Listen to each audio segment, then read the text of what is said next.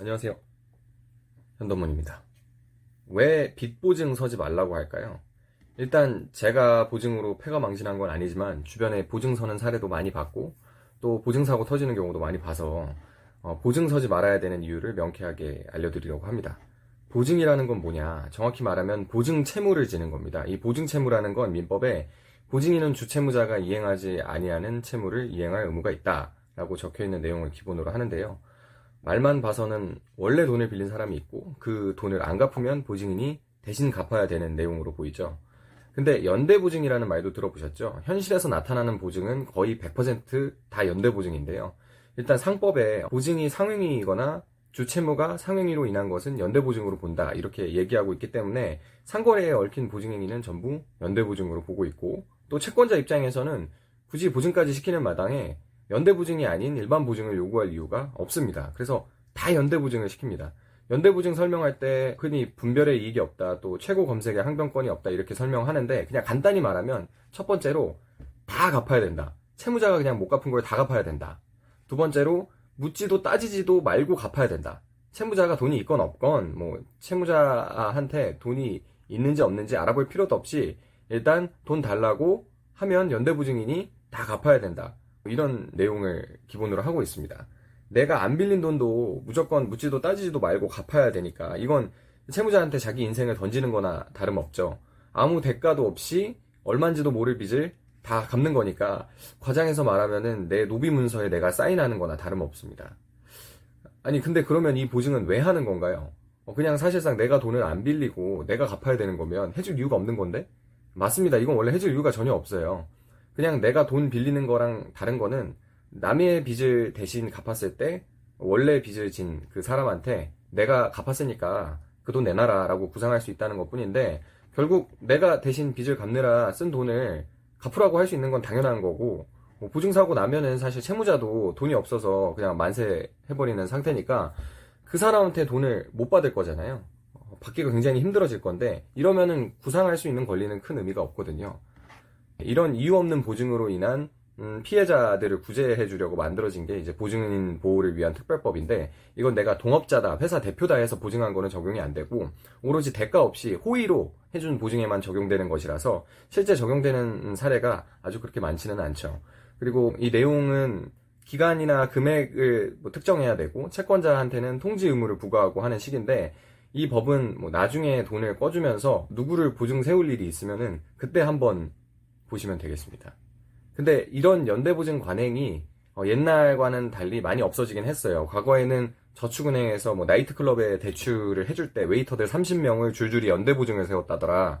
뭐 사돈의 8촌까지 보증을 세웠다더라 이런 무용담들이 전해지고 있기는 한데요.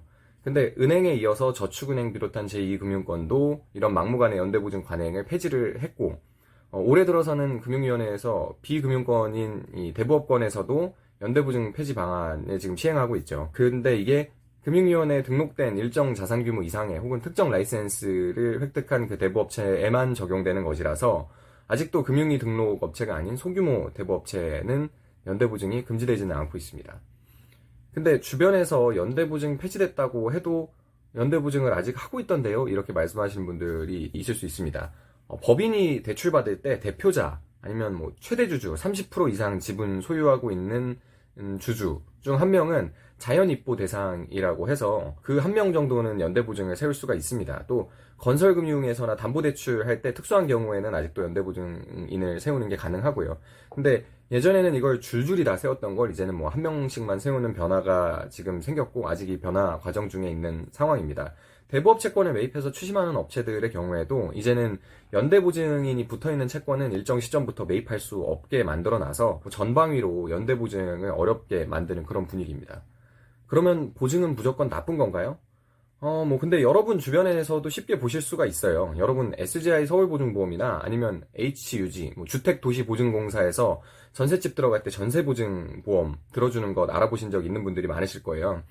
보증보험이 뭐 보증이냐 보험이냐 이런 얘기는 일단 제쳐두고 이런 보증보험이 있으면 임차인 입장에서는 어, 임대인한테 보증금을 어떻게 돌려받을지 걱정을 안 해도 돼서 편하잖아요. 금융거래에서 보증이라는 건 상대방을 믿고 거래할 신용이 부족할 때 그 신용을 보강해줘서 원활한 금융거래가 일어날 수 있게 해주는 기능을 하거든요. 또 흔히 뭐 신보, 기보로 불리는 신용보증기금, 기술보증기금이 준정부기관으로서 중소기업이나 벤처기업들 사업할 때 뭐 돈을 빌릴 때 보증을 서주고 해서 좀 더 진취적인 사업 운영이 가능하도록 돕잖아요. 그리고 저희가 아파트를 새로 분양받을 때 주택도시보증공사에서 분양보증을 해주고 이 보증 요건이 주택 공급량에 영향을 미칠 정도로 아주 중요한 보증이죠. 그리고 국내 대규모 건설금융에서는 시공사가 연대 보증 서거나 또 그렇지 않더라도 책임준공이나 다른 방법으로 신용보강을 해주지 않으면 사업 자체가 불가능한 경우가 많죠. 이게 국경을 넘어서 뭐 기업체들이 해외에서 사업할 때 독립적 은행 보증이라는 형태로 나타나기도 하고요. 보증이라는 말만 들으면 뭐 두드러기가 날 것처럼 거부감이 드는 단어기는 하지만 생각보다 흔히 행해지고 금융거래에서 아주 중요한 기능을 차지하고 있기도 합니다. 근데 이렇게 뭐 기능적인 역할이 딱 필요한 상황에서 자기가 운영하는 사업체에 하거나 아니면 사기업이 보증료를 내고서 해주거나 어, 때로는 준정부기관이 정책 목적으로 해주는 이런 보증을 아무 생각 없이 친구한테 친척한테 해준다고 하면 당연히 안 되겠죠.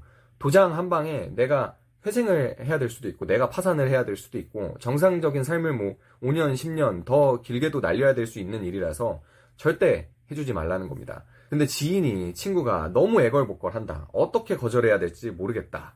라고 하면 내가 그 사람을 위해서 인생을 포기할 수 있을 때 정말 죽을 수도 있을 것 같을 때 아니면은 안 해주는 게 맞습니다. 근데 진짜 그 사람을 위해서 인생을 포기하고 죽을 수 있을 것 같더라도 일단은 거절하시고 이렇게 말씀하세요.